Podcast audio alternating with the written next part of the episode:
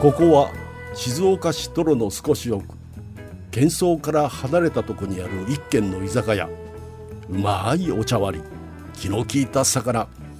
どこかほっとするこの店のカウンターでいつも何やら話し込む常連たち何を話しているのでしょうかちょっと呼ばれてみましょう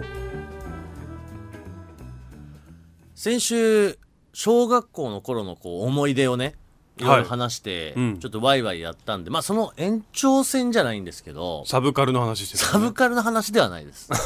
それは違いますそれは違ったそっうけそういじられただ けでええええまあ本当あのお泊まりってどうでした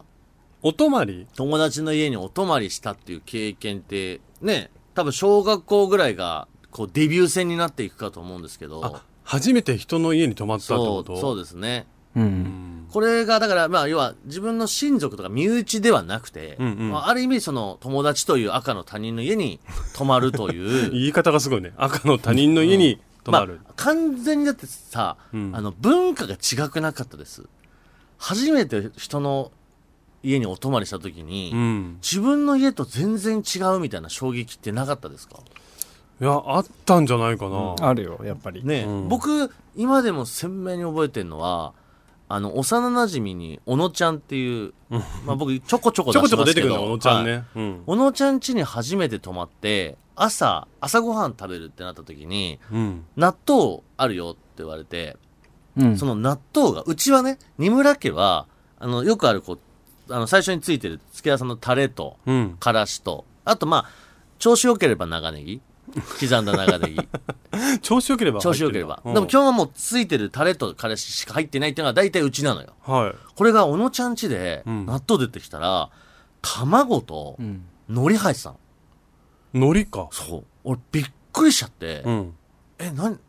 なにこれ何してくれてんのと思って。それ何えすごいとかの方向じゃなくて何してくれてんのの そう。方やだっとぱ俺、あんまダメなのよ。そういうこう、普段自分が食べてないやり方とかされちゃうと、うんはってなっちゃうタイプだから、はいはいすごいそれが、わ、やだってなっちゃっうんたっていうのがすごいあって、えそれを食べたの一応ね、どんな、う俺は全然ダメだ った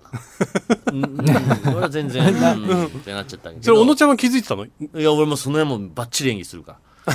黙々と食べるっていうな納んかないです豆かで言ううと、ん人の家に泊まり行った時、やっぱ納豆出ててう。うんで、うちは納豆はもう米の上に、ご飯の上にかけて食べるはいはいはい、うんうんのが当たり前だと思ってるんだけうどんうんうんうん、そのうちの家族みんな納豆そのまま食べてたんだよあご飯食べないってことだからご飯の上に乗せないあ、うん、その納豆は納直直で納豆直食でべて食べてその後にご飯食べるみたいなそうそうそう。おかずの一つとしてっていうのかな。ああなんかそれがちょっと俺、カルチャーショックだったね。あるよねえー、俺納豆にフォーカスそこまでしたことないから、あそうん、うだっでて今日まさに今日だけど、もうん、福和内でその納豆の話になったんでたまたまねちょっとこれ脱線するけど涼子、さんあの納豆の菌が死ぬからって言ってご飯を納豆のパックの方に入れるって言ってたよえお茶碗の方ご飯に納豆をかけるんじゃなくて、うん納豆のパックの方にご飯をちょっとずつご飯足し入れってて言ってた食べるディップするみたいなこ とご飯をディップするのおいこれはあの全然小学校でも何でもない もう大人の最近だよ大人の特殊なケース、はあ、うんあでも納豆の食べ方いろいろあるしねあ本当になんか何でもないちょっとしたことなんだけど、うんやっぱなんかちょっとあれうちと違うっていうなんか洋介さんなんですか別に納豆じゃなくてもいいよ僕ねでもなんかそんな小学校とかちっちゃい頃だったかどうかは覚えてないけど、うんあの焼き魚おうがまるっと出てきた時の食べ方をどうしようかすごい悩んでほう30分ぐらい悩んでた覚えがある俺えどういうこと焼き魚を食べたことがなかったってことなんか綺麗に食べ、なたあるんだけうどん綺麗に食べたいし、あーなんかどうどうやって食べるのがこの家の流流儀なのかなはいみはいたいなのをちょっと考えちゃってたんだよね。ちょっとこうかっこつけるじゃないけど、うん綺麗に焼き魚をやっぱりさ、確かにねほあらーこうよく見せたいじゃない。はいはいはいちゃんとだからどこから頭から食べるのこれお尻から食べるのどっから食べるのこれみたいなあーすっごい友達の食べ方を見てた覚なえがあるほるどなうん、はあそれはちょっとでも分かるっちゃ分かるなそういうところはあったうなで、まあ、ちなみにうちは納豆にあの卵の黄身だけを入れるはいはいはい。いるね、そういうで人も。白身はオムレツにするわざわざそれも使うっていう。もう白身はオムレツにするのはぴったりだからもしだからね当時小学校の二村が小学校時代同級生で、うん勝野家にいてたら俺は何も言わずに引いてたって引いてたの何そのも後えそのそ後おのも場ちでゃにはその場ではもりもり食べてるけど、うん黙って引いてる引いてるってどういうこともう来ないってこと卵入れるじゃんってなってうんそうなんだ納豆パックごとくださいって言えばよかったじゃんるいやそんなことは言えない よ でも俺一番好きな食べ方ね大根おろし入れるんだけど、うんそれは人の家に泊まりに行った時にそのうちねそうやって出てきたんだよねへ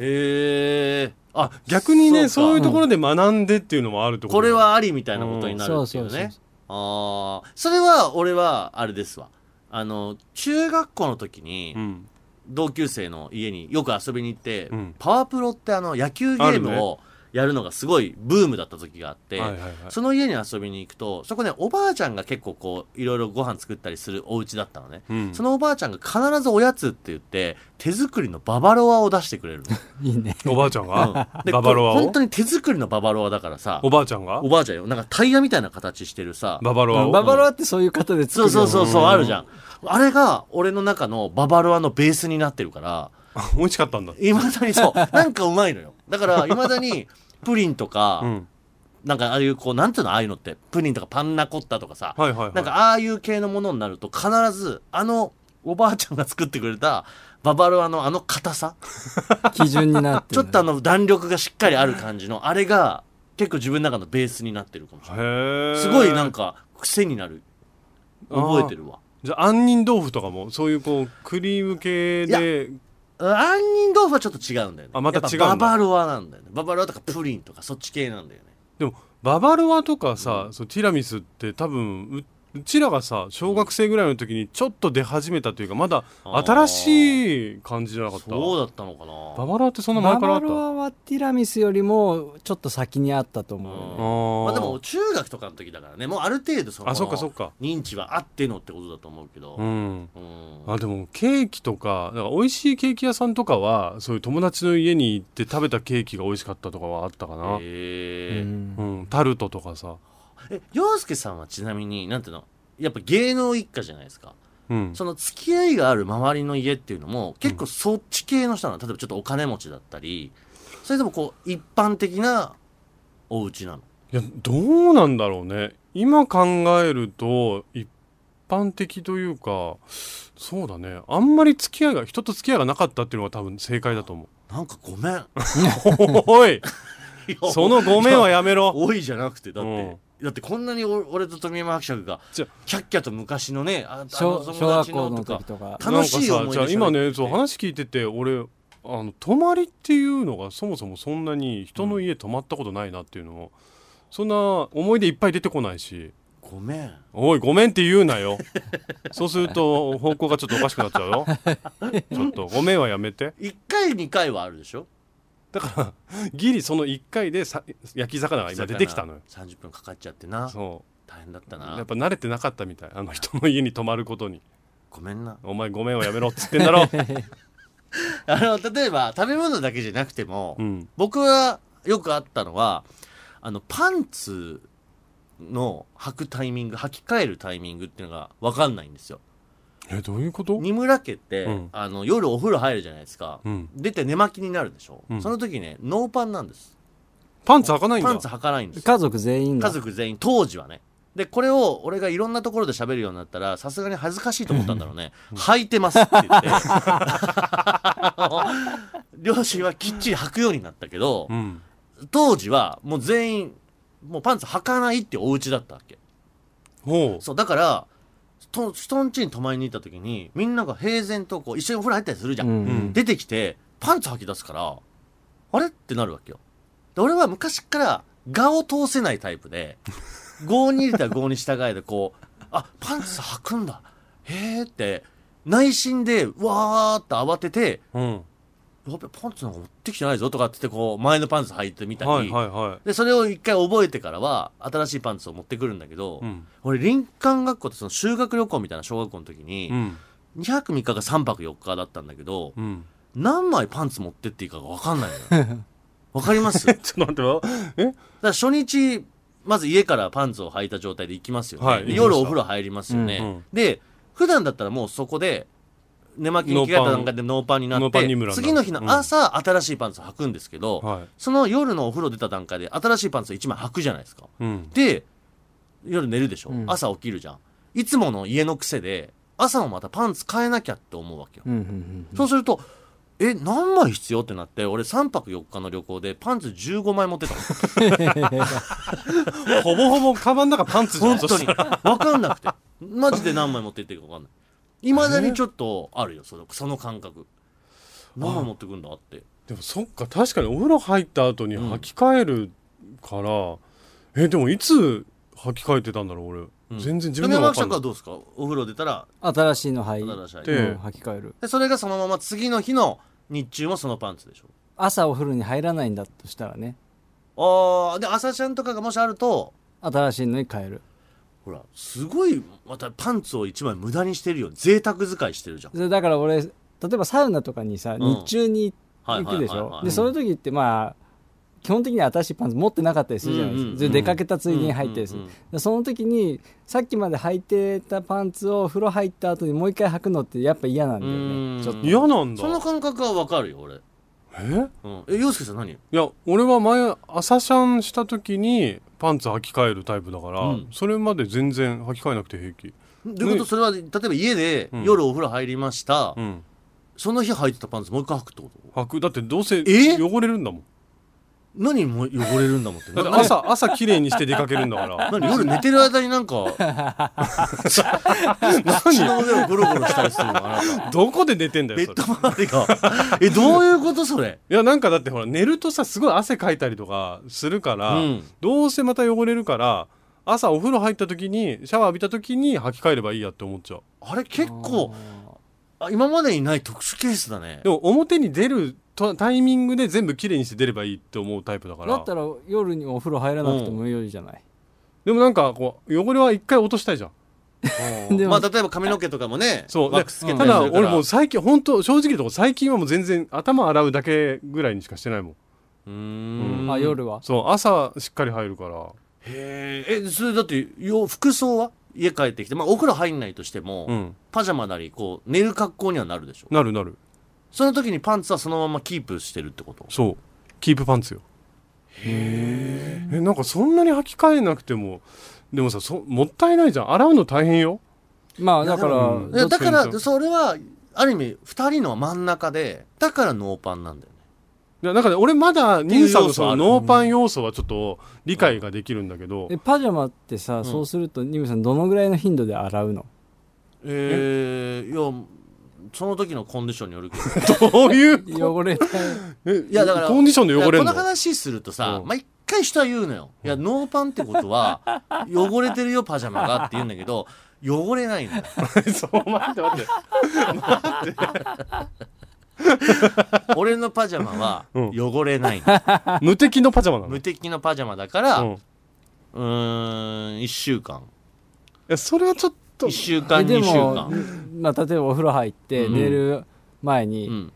トイレ行ったり、寝てる間に起きてトイレ行ったりすることもあるでしょ、はいそうするとやっぱり多少の汚れみたっいなていうがのを人は言うでしょ、ん僕はないんですね絶対あるけどないんですだからセーフなんです これはうんあでじゃあだとすると、うんその夜寝てる間にパンツを履きたくない決定的な理由は何なの、もうでもそこは本当の土台は家が履かない家だったからあー要は履く文化じゃなかったから履かないことが普通なんですよじゃあ今履いたとすると、うんなんかもぞもぞするもぞもぞするてなんかか締め付けられてる感じ違になる和っいてこやとだからねなんだろういすごく違和感があるやっぱ夜自分がパジャマに着替える時にパンツを履くっていう行為がすごく不思議あーってことはさトミーきっと、あのよくパンツ一丁で寝る人いるじゃん、だかうんうんうんらニムさんはそのパンツが下着え違うパンツがパジャマパジャマっていうかねっていうことなんだよね、うんだからもう汚れてるものなんだけど、んただ洗わないだけってことよねそうだようね、ん、うんだから汚いってここれを今僕のことを不潔っていう筋合いはあなたにはないとなんでよ洋介さんにはなんでよだってあなたはだって一日もう群れに群れてだって洋介さんなんかもうね股の部分がもう蒸れることでき るなんでそういう何その嘘ばっか、ま蒸れすけじゃんね言う前で自分で受けちゃってさニヤニヤしながら言うのやめてもよう、蒸れすけなんだから、うんムレスケがずーっと履いてたパンツをそのまんま履いて、夜寝てるっていう時点で、俺よりよっぽどね、で不も潔ですそよ。こはもうそのままなんだガードされてるというかもうその汚い場所は汚い場所でもう最後まであるわけじゃないだから僕のパジャマだって、言ったって寝る時にしか使ってないんだから、寝る時の汗とか、それぐらいのものしか付着してないんですじよ。ゃあでも俺はパジャマを上に履くからパジャマ自体は綺麗よで俺も、朝脱ぐじゃん、パジャマ。で、俺置いとくから、それ全部乾燥するしね。なんか乾なんか燥で、乾燥してる状況の時って菌とか増えないじゃん。まそんなこと ないけど。今すごい自信満々に嘘ついた後にファーって引くのやめなさいよいや、じゃあそれはもうだから文化よ。うんであの今日って文化ねそういう文化の話してるから、どうする戻します戻すよ戻す何だったんだよ、そのパンツの話は。毎回この激論になるけどさ。でも今日初耳だったのは、洋介さんが、そのね、丸一日履いたうんパンツを履いたまんまで、しかもお風呂に入って出た後もそのパンツをもう一回履くっ俺ていはそう気にならないそこに関しては本当気にならないこれはやばい。これ大炎上だわ。大炎上じゃないムレスケが、ムレスケがそんなことしてるなんて、もう本当衝撃。本当にそのワードもうやめろ、本当に皆さんよく覚えておいてください。洋介さんは本当股間が蒸れることでもう有名なんですから。ね、あなた本当に叩かれるから気をつけた方がい いよ 他にない。他にない。他他にないあだからじゃあ一個じゃあこれ聞くわ。洋介さんあんまり泊まりに行った経験がないってそういなうのこよとだから。だから逆に言うと、泊まりに、泊めてたことはあります。止めそう逆にうちは本当に泊まりに来る人が多かったかあらあ。うんだその時とかにこう、どうなんですかそう要は言っても人がこう来るから、うんあ、ちょっとなんか、ね、いつもと違うなとか。いやいつも通りの生活をうちの家族はみんなしてたけど、うんただまあいつもね帰ったらそそのすぐ犬の散歩とかに行くんだけどうちは,、はいはいはいはいその小学校の時とかは、そういうのにみんな付き合わされてたけどねあ泊まりに来た人があー必然的にみんな犬の散歩とかあと動物のお世話、猫に餌あげるとかおうそういうのを分担してやってたあ、じゃあもうちょっとホームステイみたいになるんだ。カツノキ そうをだね体験しろと。うんへえ。ああなるほどねそれもまた面白い感覚だね。いや本当そうだった人んね家に来る以上、その人ん家の生活をうん味わいなさいという。でそれこそ泊まりお泊まり会じゃないけど誰かが泊まりに来た時に、じゃあみんなでケーキ作ろうっつって、うん分担決めて、うんあの混ぜる係とかあー焼く係とかはいではいやってた覚えがあるもん、じえじゃあ泊まりに来た人の方が逆に、洋介んちちょっと特殊だねってやっぱ言われる。うん、変わってるねとは言われたじこゃとある例えばなんかどんなことで変わってるねってなるうんなんか出てくる食べ物とかのがちょっと普通じゃないよねっていううん。な、なになに何が出てくるわけいや肉が多かったりとかあ、だよ、うんお金持ちの家なんだ。肉は多かったねうち、なるほどねあとはあの、まあ、夏はバーベキュー冬は鍋って庭があっうてんそこで鍋とかバーベキューやってたから、ああーでなんもかそっちの方が気使わなくていいよねねえ来る方はそうそうなの、うん結うんう局んなんかね嫌嫌な感じではないんだけど、うんうんただたまにこうこうパーティーとかパーティーみたいになっちゃうのよ人がどんどん集まってきうんて、うんうんでそうすると結構有名な方とかがいたりとはいはいかはいする時があって、子供たちをお母さんとお父さんが迎えに来るわけじゃんううんんそしたらなかなか近くに来ないのよみんなえその何有名人が遊びに来てるホームパーティーに洋介さんの小学校の同級生とかも来てるってこ来てた来てたあーとすごい空間だねうんお父さんお母さんとかの方が多分緊張してたんだと思うそりゃそ今う考だえよる今な、考とえるお父さんお母さんからすれば「えあの人いるじゃん」ってなっちゃうそうはあまたこれもすごい ねそんな家だったかも、すごいなかなか我々ではね経うん験できないないやそうねあとはたまに本当に仲いい子とかだけだとあのおとんがギター弾き始めたりとかうわあしてああーの無理やり付き合わされてたことはあって大変だねそう歌をみんなで歌を歌うみたいな何歌うんですかな昔の歌よ昭和歌謡曲みたいな全の然子供に寄せてくれるわけじゃないなるほどねそこで全然寄せなかった。子供が小学校で覚えてきたような歌をギター弾いてみんなで歌おうじゃないんだ 全然違う。あのゴリゴリの昭和歌謡を加山雄三さんとかいいだろうこれ歌います。聞いてくださいみたいな感じで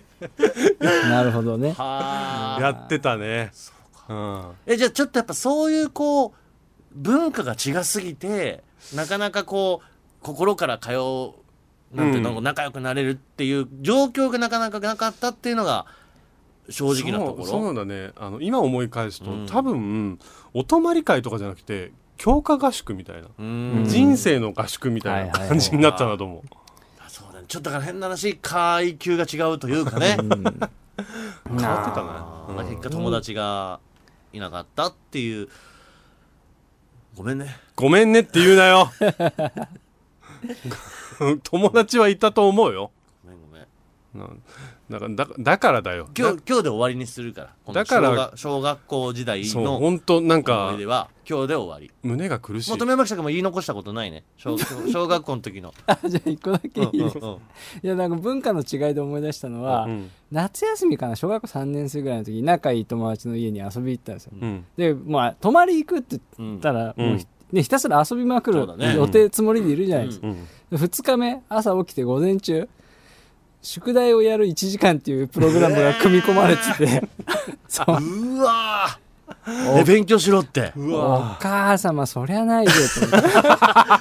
うわーすごいねそれはそれですごいわで合宿みたいだよねそれもあーだからあれだ本当に遊ばせてくれるところと、うんまあ、家をまんまプレゼンする 場そ所うだとね、思ううんんです、確かにそうだねお泊まりっていうのは2パターンあるねだから完全なウェルカムで、うんある意味ゲストに合わせるスタイルと、うんいやうちはこのスタイルだから、うんあのゲストが合わせてようちに合わせてこいっていうあでもこれはなんかいい結論な何の結論か分かんない勉強道具を持ってきなさいって言われたもん行きたくなくなっちゃいそうだけけどどねすごい なんか絶対無理だうわなーへえやっぱ家によって全然違うんだね本当うんねいやそれこそだって今のこのご時世だと今度じゃあお泊まりって今ある、うん若い子、うんうんあどうひたすら経験ないまま行ってるとかあると思うよあんまりっていうねぜひね勝野家のお泊まり合宿はね経験してほしいけどお ね、泊まり会じゃなくなっちゃったもん お泊まり合宿怖いやつになうっちゃう、ん、楽しかったけどねなんかまあでも今日でこれで小学校の話は終わり 元気に行こうぜねなんか悲しくなるからやめて。